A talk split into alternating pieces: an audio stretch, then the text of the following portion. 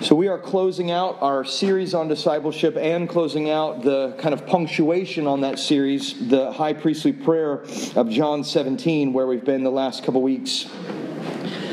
The prayer of God Himself, the prayer of Jesus Himself for us, for His disciples. This study has, has been a, a bigger blessing to me than, than I was prepared for. Um, and it closes out in such a beautiful way. The prayer closes out in such a beautiful way. I was at Starbucks this morning just crying, worried that someone, Are you okay, sir? Just moved by the truth of what Jesus is going to pray over us this morning. So turn to John 17 if you have your scriptures. Let's be reminded that Jesus' prayer is a declaration, it's a promise, it's a guaranteed future for us, his disciples. These are not Jesus' wishes, these are Jesus' promises over us. These things will happen. They are true, and not just true, they are truth, because Jesus is truth. These words don't measure up as being true these words are truth. Jesus is truth. Jesus himself is the measure of truth itself. And, and here's a summary of all of the verses that we've studied so far. Here's the summary of it Jesus knows who are his, and he will lose none of them. Jesus knows who are his, and he will lose none of them. You can turn to John 6, flip back just a few pages, and look in John 6, starting in verse 37. It's a towards the end of, um, actually, kind of right in the middle of this powerful uh, exchange that Jesus has with people who are following him, and he fed them the bread of life, and they were so confused, as we all are. We like the trinkets, we like the tangible, we like our tummies being full. And Jesus is just coming off of, of imploring these people look, you don't understand. I am the bread, I am the substance, I am life, I am fulfillment. You, you must find that in me. So Jesus says in, in John 6, we pick up in verse 37 All that the Father gives me will come to me. And whoever comes to me, I will never cast out. If you live in fear of God rejecting you, sure, you had a good run for a little while. You were dialed in, you were in the scriptures, you were part of a church, you were giving.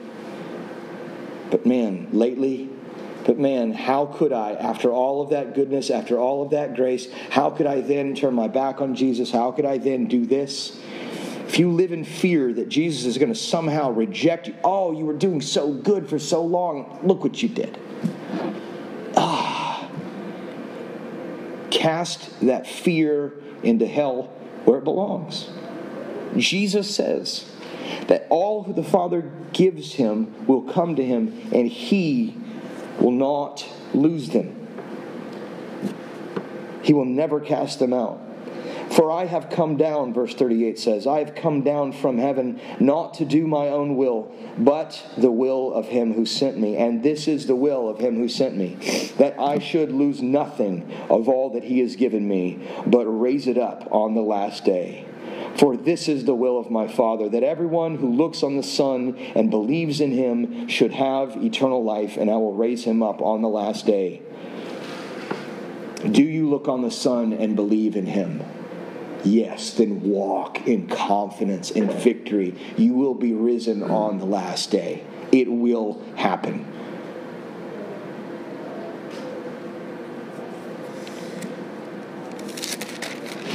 So, the verse 20 verses of John 17 are very much a summary uh, or exposition.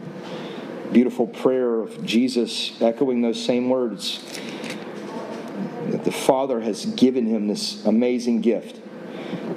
The amazing gift of these wretched, poor, helpless, dead creatures that then Jesus took and treated as such precious to him that he was willing to die for them. And, and in that willingness for Jesus to die for them, they're raised to new life and they're made pure and spotless. They're made radiant. They're made beautiful. We are made radiant. We are made beautiful. We did not, we were not given to Jesus because we were lovely. We are lovely because we were given to Jesus and he took what was given to him and, and he has risen us up.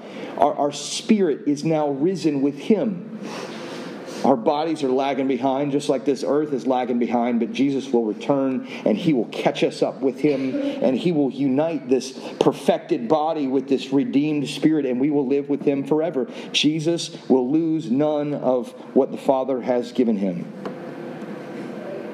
So let's pick up in verse 20. Jesus prays, I do not ask for these only but also for those who will believe in me through their word. This is how we can know that this prayer is not just for Jesus' immediate disciples right there in his company. This is not just for them. Jesus is saying, not just for these only, Father, but for all those who will come to believe in me through their word. Through whose word? Through the disciples' word. Jesus is saying, These disciples of mine are going to share who I am with the world. They are going to give testimony to who I am. These disciples of mine that are right in front of my presence right now, they will give testimony of who I am and who you are, what I came to do, what I accomplished, what I won, what I have given them, the victory that they walk, the hope that they have, the life that they are living, the breath that they're breathing. They're going to give testimony to my goodness, Father. And through that testimony, more will come to my feet. More will be brought to my feet. I will raise more and more and more and more. Your kingdom will continue to grow and grow and grow. What Jesus is referring to in verse 20 is the unbroken march of the way, truth, and life of Christ and his disciples. The kingdom of God has never shrunken back. The kingdom of God has never retreated. The kingdom of God has never lost ground, not once. I forgot his name. I meant to write it down, but I didn't think I'd forget it, but I did. Leader of China. China. Spoke in the national newspaper in the mid 60s. The God is Dead movement was happening in the West at the same time. And he declared emphatically that Christianity was done, was summarily wiped out in the nation of China. I mean, he declared that Christianity was over in China. If you come to Christ today, you are probably Chinese. A hundred million believers in China now, and that's just the ones that we can count. It's not including the ones that were underground, worshiping and, and praising and serving. My favorite story about how, what happened and what transpired in China is the church, of course, began to raise back up. You know, after that, you know, declaration of victory in the mid '60s of, of the of the of the uh, of the um, dictatorial Chinese leadership over the Church of Jesus Christ. It's done for, right? Well, of course, it seemed to rise back up no matter what they did. So they decided, you know what, we're, we're going we're gonna make an example of the church. We're going to make an example of these ridiculous Christian pastors. And they gathered these Christian pastors up and they executed some to make a statement. And then the rest, they threw, uh, they threw some in prison. And then the rest, they left and they forced them to be, ooh, I know what we can do. We can shame them. We can force them to be garbage collectors. And in China, garbage men, they don't just drive around the truck and use the awesome robotic claw. Um, garbage men in China, in cities, they actually go into people's homes and remove the refuse from their homes to haul them off. So can you imagine? You're a Christian pastor. This happened in the mid 90s. You're a Christian pastor, and, and this punishment was just thrown down on you. You shall now go into the homes of everyone in your city and you shall serve them. The church of Jesus Christ has never shrunken back.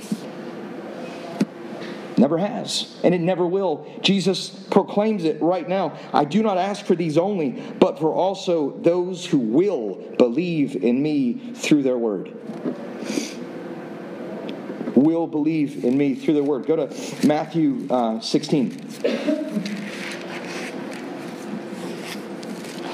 Starting in verse 15. Um,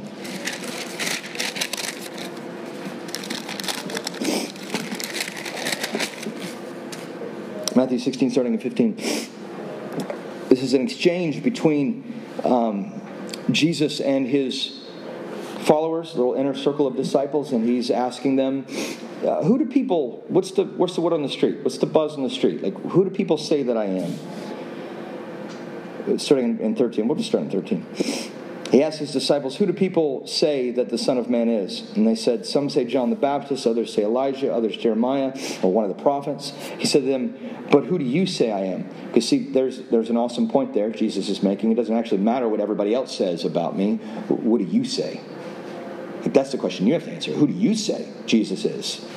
Right? I mean, you've heard me say what I say Jesus is. Mike, Mike will say who Jesus is. Mara will say who Jesus, but who do you say that Jesus is? That's the question Jesus is asking them. Who do you say I am? That's the question of all questions. Who do you say Jesus is? Simon Peter replied in verse 16, You are the Christ, the Son of the living God. It's called the Good Confession. You are the Christ, the Son of the living God. And Jesus answered him, Blessed are you, Simon Barjona, for flesh and blood has not revealed this to you. So Simon is not just looking like, Look, I've examined the facts, I've done some research, I've, you know, I did a pro con list, I just, you know, cross references with the other, you know, fact, you know, I've come to the conclusion logically that you are the Christ, the Son of the living God. Jesus says, No, that's not how you come to this conclusion.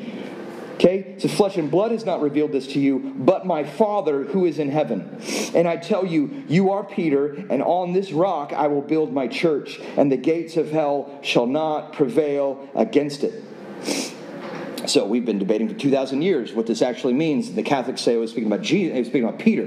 Peter's the first pope, and upon the first pope, the church will be built. Okay, fine. You want to believe that? I'm okay with it. Other Protestants and part of the Reformation, it's like, no, it's not. It's not Peter. It's it's the faith that is referred there. The faith that that Peter exercises is the foundation of the church. You know what? It's both. It's yes, because Jesus is looking at these disciples, and he's looking at the one who answered the question, and he's seeing a church will be built upon this group of people upon Peter. A church will begin with them and will not stop ever for all of eternity. It will not stop. Once it starts, it cannot be stopped. This church of Jesus Christ has always grown, it's never shrunk back. I, I mourn the loss of the church in America. I love the institution of the church. I love the idea of a moral people who are kind to their neighbor. It's a myth of us to, to think, though, that, that at one point there was this golden United States of America where every single citizen was a disciple of Jesus Christ. The number of disciples of Jesus Christ in the world has always grown. The institution of the church seems to, I mean, we had the Holy Roman Empire, for heaven's sake. It really was for, actually, it was more for earthly empire's sake. That was the problem. But disciples of Christ and the church of Christ began in that moment and has never stopped. It's never shrunk back. And we're a part of that. You know, I, I, in the time of prayer, I asked us, hey, let's lift up this church and, and, and, and ask that God would, you know, have his will with, with this church. We know what God's will is for his church. I mean, even regardless what happens to this congregation, like we know what God's will is for His church, and it will be accomplished. The church will continue to grow, disciples will continually be made until Christ return and establishes a perfect, holy, beautiful, peaceful, life and light saturated kingdom with no darkness and no sin and no shame forever. That's God's will for his church. And Jesus is declaring and he's praying. And I do not ask for these only, but also for those who will believe in me through their word. Verse 21 that they may all be one. Just as you, Father, are in me, and I in you, that they also may be in us, so that the world may believe that you sent me. Now, now this is. Um, there's a lot in this. There, there's a lot of elements in this one verse, in this one line, this one moment of this prayer. So, in 20, Jesus says, I do not ask for these only, but for those who will believe in me through their word. That's us. Okay, so why does Jesus, why is Jesus lifting up not just these, but all those who would come? What's the purpose for that? Verse 21, that they may all be one. That's the purpose there, is that they may all be one. So he's praying for us that we all may be one. Just as you, Father, are in me and I in you, that they also may be in us so that the world may believe that you have sent me. Uh, oh gosh, it's been. I mean, each. I mean, each word is so packed in this one verse. But this is what Jesus is saying, and the rest of Scripture, the rest of the New Testament echoes this. Actually, the rest of all of Scripture. You go back and you look at the, the, the founding and the growing of the nation of Israel, and it was just a model. It was just a type of what is to come, right? I mean, so it's all throughout Scripture that we are stones in this building that God is constructing. Okay? God is building something. You are a, a part of what He is building. Again, my favorite analogy of that is you take a jigsaw puzzle. Um, we are annual puzzlers, or at least Mara and the rest of the family, when we go on our beach vacation, like, like, like we, we go to this a beautiful home in this beautiful setting, and we're around the kitchen table putting a puzzle together. I think I, I, got a, I, got a, I got a cool way to save some money and still accomplish what it seems you want to accomplish. You take a jigsaw puzzle, thousand piecer, you know, hardcore, right? And it, I mean, it, it sure is confusing when it's just a mass of pieces. Even when you can, like, you know, see the pieces, you flip those bad boys over. Like, I want to build just a thousand piece sheet of cardboard jigsaw puzzle. The picture on the box is just a sheet of cardboard, and that's what you're putting the pieces together. It, they don't make any sense, right? One by one. Like your life might not really make any sense. You're like, okay, so I'm being used in a building that God is constructing. I must be like, I must be like the, the lime that's spread on the moist dirt in the sub basement of God's building. Like, what possible purpose could I serve in, in, in, in, in, being a part of, of anything that God is doing? Well, God is building something. We are building blocks in this build. I mean, and the, the, scriptures use different analogies. You know, of course, we're the body. We've used that all throughout the discipleship series that we're a body and all of us have one part. Um, uh, Paul uh, talks in a different analogy in Ephesians 2. Uh, if you want to look there, you flip forward a, a, a, little ways and you'll get to the Paul's letter here um, to the Christians in Ephesus. So, Ephesians 2, starting in uh, verse 19, he shares this. So then you are no longer strangers and aliens, but you are fellow citizens with the saints and members of the household of God, built on the foundation of the apostles and prophets. See again that echo of like, like Jesus established a church and it, and it is continuing, not just with those disciples right there in Jesus' immediate company, but us us included, built on the foundation of the apostles and prophets, Christ Jesus himself being the cornerstone, in whom the whole structure, being joined together, grows into a holy temple in the Lord. In him, you also are being built together into a dwelling place for God by the Spirit. Like that is what is being built here, like a dwelling place of God. Some of you, you think about it, you think of, you think of this building, like we are in the building. The building is is on us and we are in the building and like it's kind of like the building and us. We're now like one right like, like that's what God, I mean, that's what, that's what Jesus is, is, is alluding to. This is what Paul is, is using an analogy for, that we are like a building, and what God is building is a dwelling place for Him, a dwelling place for His presence. And, and, and Jesus goes on in verse 21 to say, so that the world may believe. So what's happening is we are being built up into this church, into this building, into this body, so that the world may believe. The abiding testimony of the church is the continuing creation creation of God. Go with me here. Still in all ways in our image. What was the first thing that God created? When He created man, what is not up there? uh, I have no idea why that happened. Um, hold on a second. Yeah, isn't it? Oh, look at that lake. Um, one second.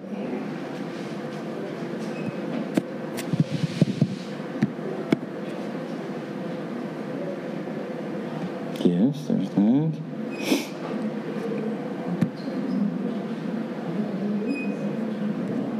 My dad would be saying, See? See what happens? What in the world? Fails every time.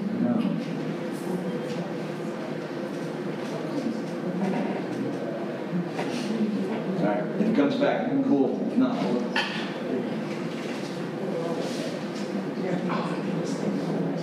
I'm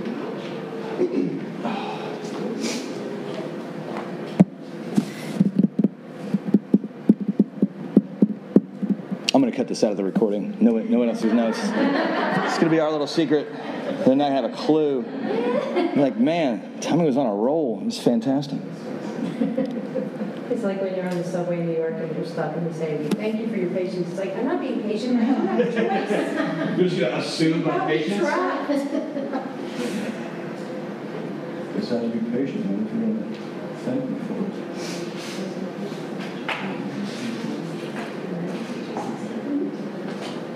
I have no idea. I'm just going to turn them off so we're not distracted by it. Because I know if I just keep that water up there, you're just going to be looking at the beautiful water.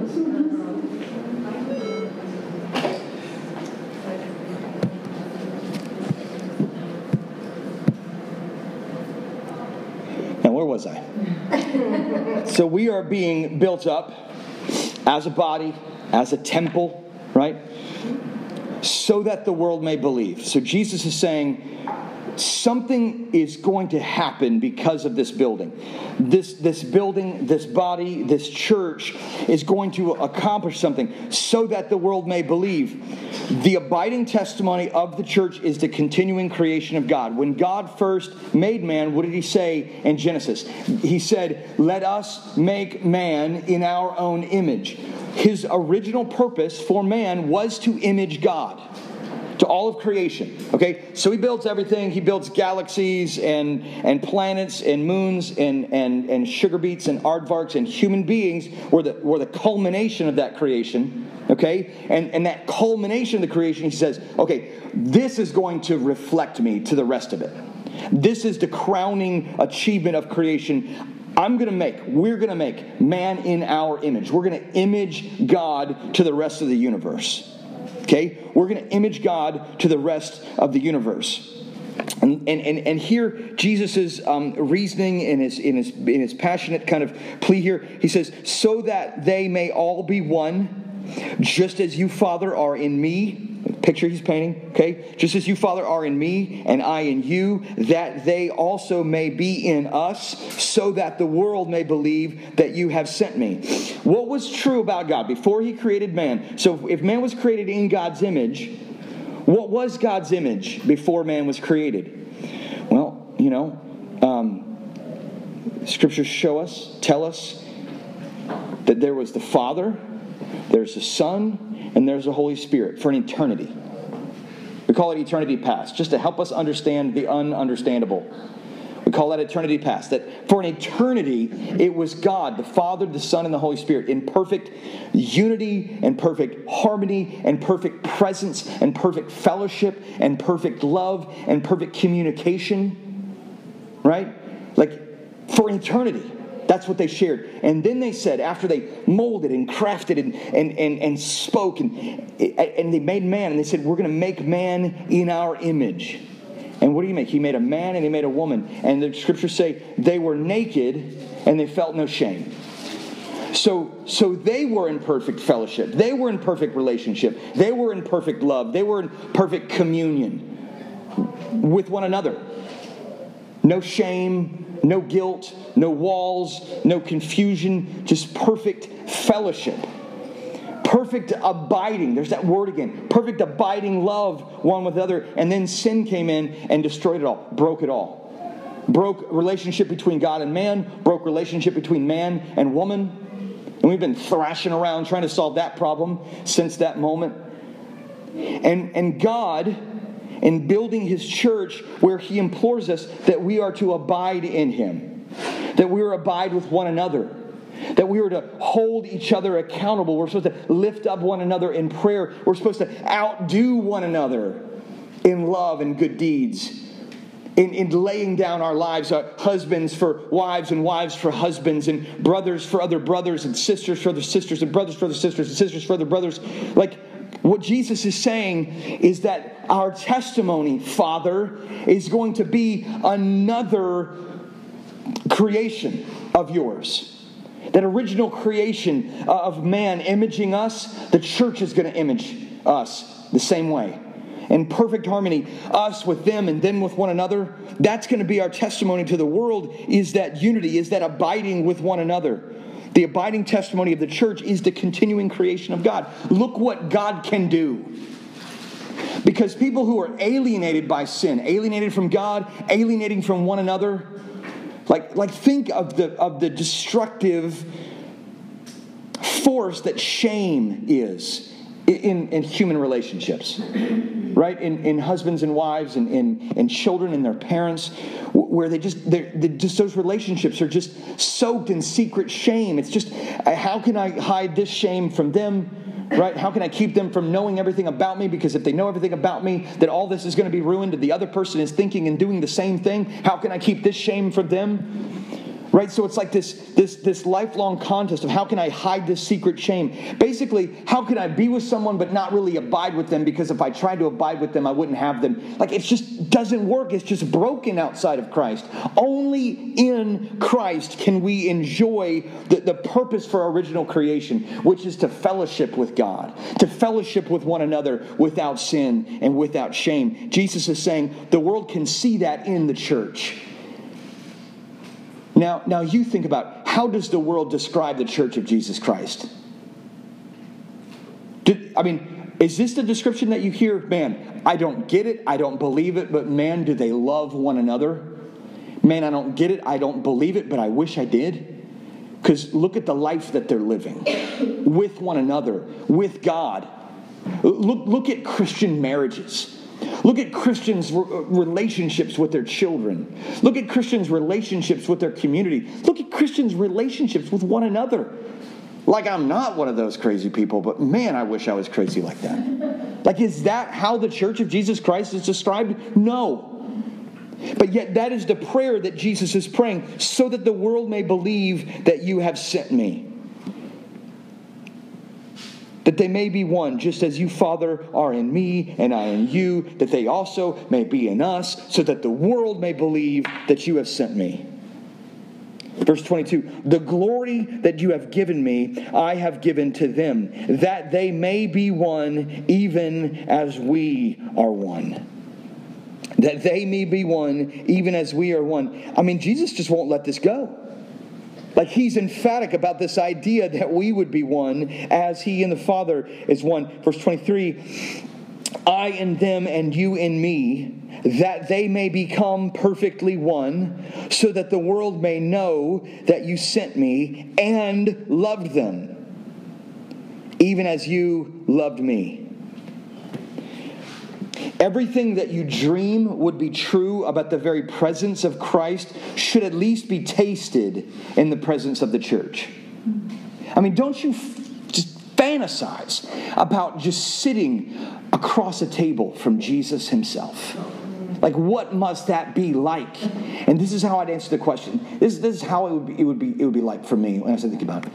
When I, when, I, when I would be in the presence of Jesus, I would be absolutely, positively, 100% accepted and loved and cherished and challenged. And I would somehow know that I can be who God created me to be in His presence, with Him. That can be true about me. Right? Everything that you imagine could be true in the presence of Jesus should at least be tasted in the presence of the church. If that's not your experience with the church, you haven't experienced the church. Maybe none of us ever have. I don't know. Maybe Jesus is just an idealist. Maybe he's just talking crazy. No way. This is Jesus' promise about what will be true about the church. I and them, you and me, that they may become perfectly one, so that the world may know that you sent me. And this is one of the craziest ands in Scripture, and I missed it. I've missed it every single time until this morning. I've missed it. And loved them even as you loved me. Okay?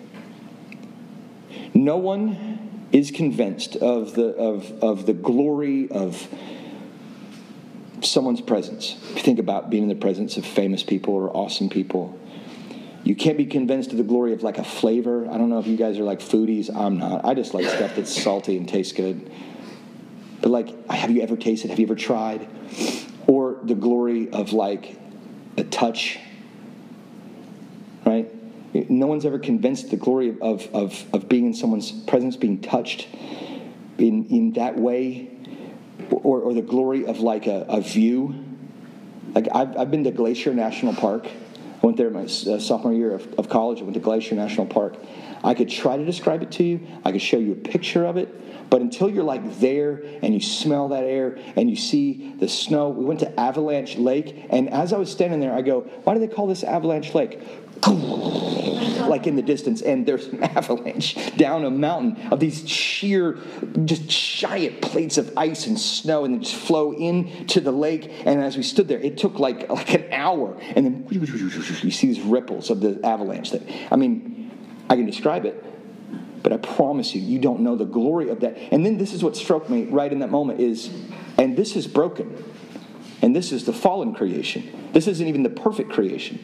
So I can try to describe it. I can try to describe like an aroma, or you can try to describe a song. Have you heard this song? No, I haven't. Oh, it's great. It goes like, um, and then there's this line about, and I guess you'd have to hear it. Hold on, I think I have it on my phone. And then you get it up on the little speaker, and then you put the little speaker up to someone's ear, and they're like, oh, cool, thank you. you, you can't convince them of the glory of that with just a, a pitiful description, right? Every description falls short.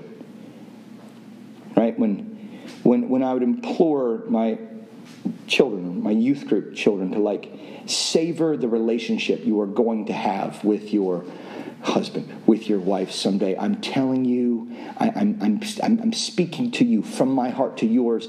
Savor it, look forward to it, anticipate it, save yourself for the glory of that relationship, to be united as one with someone else. Like, but really, it has to be tasted, it has to be felt, it has to be seen, it has to be taken in, it has to be heard. And what Jesus is describing here with this amazing and, right? This amazing and. And loved them even as you loved me. What is Jesus saying? Jesus wants us to experience the glory of being loved by the Father. He wants us to experience firsthand, not hear what life could be like if you believed that God really loved you. That's not what he's talking about. He's not talking about a statement that is true. Remember, he's talking about this is truth. He wants us to experience the truth that we are loved by the Father. Jesus wants us to experience the glory of being loved by and united in the Father. And we do not understand exactly what Jesus has asked for. We can't grasp it. Jesus is asking his Father that he would love us the same way that the Father loves Jesus. Jesus is saying, I have known your love. I have known what it means to abide in you, Father, for all of eternity. That's what I want these people to experience for themselves. I want these people, I want my disciples to experience the glory that can only be understood, only really be known, only really can be experienced in your presence. That is what I want. Jesus, Jesus doesn't Jesus want he doesn't want to just not send you to hell. Right? Jesus doesn't want you just to be right about the things that are true about God. Jesus is not saying, Would you please believe this list of facts about me so that you can use your get out of hell free card and not have to suffer for all of eternity? Jesus is saying, Father, I want them to know the glory of being loved by you. They've tasted and they've seen and they experienced firsthand what it means to be loved by the world. And I mean, it's just blasphemy to even use the word love in that sentence. Jesus is saying, I want them, I, am asking that they would be loved by you the way you love me. It's, it's unfathomable.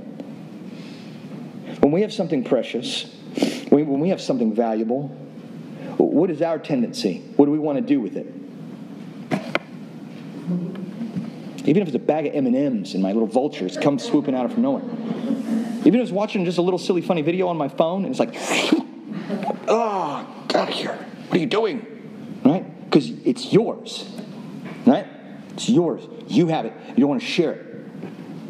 Right? You get nervous when you when you divide the available slices of cake with the number of people that are present. I mean, that's just our life. You're just looking at your cake and you're not wanting anybody else to take any more than their fair share, right? And then we might get mad. Somebody else needs to redistribute the cake because I got to have enough, right? So, who has more than Christ Himself? And what, what, what more precious commodity could Jesus have than the love He knows from the Father? And what Jesus is saying is, I don't want to keep this for myself. Please, Father, share it with these, and not just these, but everyone who will come to believe in me through their word and through their testimony. Every single disciple of mine, I want them to know the love that you have for me. We will spend the rest of our life here on earth contemplating the gravity of that one desire of Jesus Verse 24 says, Father, I desire that they also, whom you have given me, may be with me where I am, to see my glory that you have given me because you loved me before the foundation of the world. It's not just enough for Jesus for us to experience the love of the Father. Jesus wants us to experience the love that He has for us. Jesus doesn't want us just to experience that, you know, just between the Father and us loving relationship. He wants us to be brought into a family, right? He wants us to be brought into this family. He wants us to be with Him. I mean, what? what I mean, what? I mean, what, what better desire do you have as, as a parent, or when you think about your loved ones that are scattered throughout the, you know, the country? Like, what, what are you, what are you looking forward to? Like, yes, my parents spent a terrible amount of money for us to go to the beach and put puzzles together. But, like, what are they really desiring? Not to put puzzles together, but just for us to be together. Right? That's what they care about. That's what their desire is. That's what Jesus' desire is. Father, can we please be a family? You think about the heart cry of children of broken homes. What is their cry? I just want to be together as a family just want to be together as a family. That's what Jesus is saying. He just wants us to be together as a family. Distant love is not enough for Jesus. He wants us to be together with Him. It's like He knows what that's going to be like for us because He's experienced it, right? He's had an eternity to experience what that's like. He knows how awesome it is, and he is dying to he, he died to share that glory with us. A couple weeks ago, um, Ella had a birthday party, and she had a bunch of crazy girls come over and hang out and everything. And, and it was, we had a little thing, went to a thing and did a thing, and then came back to our house. And it was after, like, technically the bedtime for the children. And so Fisher was already tucked away in his little cave out in the garage, and little girls were already asleep. And I mean, sure enough, he's my son, so he heard the siren song of pretty girls in the living room and came, what's going on in here? And, um, and like, check the first thing he wanted to do is show them his room. Now he's nine; these are teenage girls. You know, you're, you're tempted to go, "Oh goodness, oh my gosh!" right? I even know how messy it is out there. But he like I, he wasn't going to be satisfied until he showed them. Like I have got to show you this. This is awesome. Can you believe it? My father made me a bed that's built into the wall. You've got to see this. And of course, what does that do for me, the, the father who crafted it? I mean, I, I'm, I'm taking pride in my son and looking at his awesome, beautiful, sweet heart wanting to share. You got to see this. You, you, you, got, you just got to see this. Okay, it's a bed built in the wall. I don't quite get it. See it, right? See to understand. That's what his. That's what Jesus is saying. I cannot. I am God. I am God, and I cannot describe to you the glory that is the presence of this eternal, holy family. I just, you just got to see it. Father, they just got to see it. I've tried to describe it. I've tried to show it. I've done miracles. I've fed them. I've healed them. And it just doesn't cut it. They've got to see it. Father, could they come over, please? They've got to come over so that where we are, they could be. You know what? Let's adopt them. You know what? You know what? You know what? They could just be my brothers and sisters. You could just love them the way that you love me, and we could all be together. Father, I've experienced the brokenness of this world. It almost defies description. But I've, experienced for eternity what we created these for. Can it be now? Can, can we do this now? Can we be together now? Can we be united now? Can we abide with one another now? I, I just, they've got to see it. O righteous Father, even though the world does not know you, I know you. And these know that you have sent me. This is heartbreak on Jesus' part. It's heartbreak on his part. Jesus says um, elsewhere in, in Matthew 23 37, as he's overlooking Jerusalem, right? The, I mean, the crowning city of God's people here on earth, and he's overlooking Jerusalem and he, and he, and he cries, he said, Oh, Jerusalem, I would gather you like a mother hen gathers her chicks, but you will not believe. So he's crying out to his father now, and he's saying, The world, Father, they're just not going to believe. He's not happy about this. He derives no pleasure in this. He derives no pleasure in knowing what is going to happen to those who will not believe, who would not believe. And he's heartbroken over this. O Jerusalem, Jerusalem, the city that kills the prophets and stones those who are sent to it. How often would I have gathered your children together as a hen gathers her brood under her wings, and you are not willing. Father, even though the world does not know you, I know you. And these know that you have sent me. I made known to them your name and I will continue to make it known. Jesus is saying, I did it. I, I, accomplished what you sent me here to do. I made known to them your name.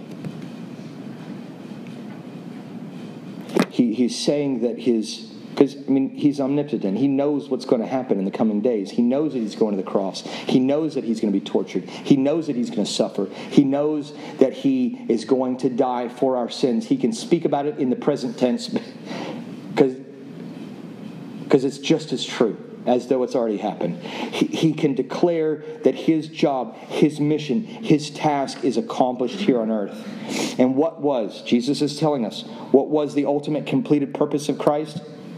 It's not morals, it's not miracles, it's not fans, it's not gathering fans.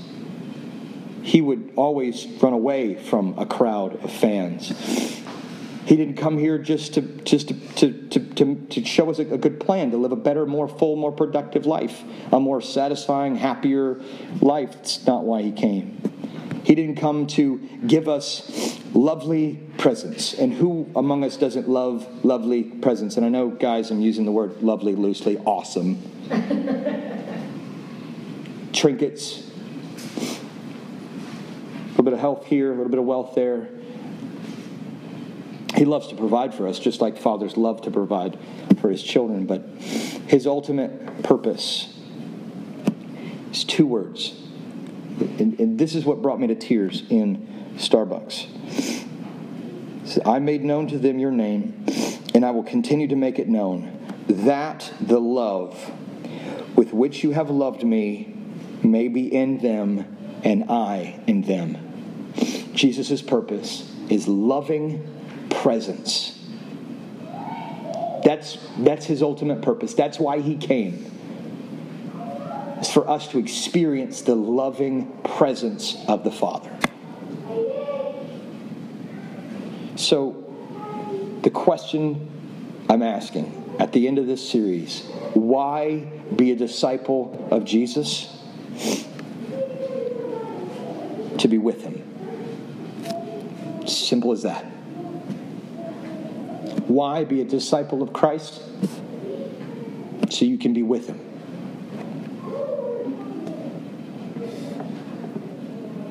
If you want to be with him, then Jesus' prayer has been answered in you. Praise God.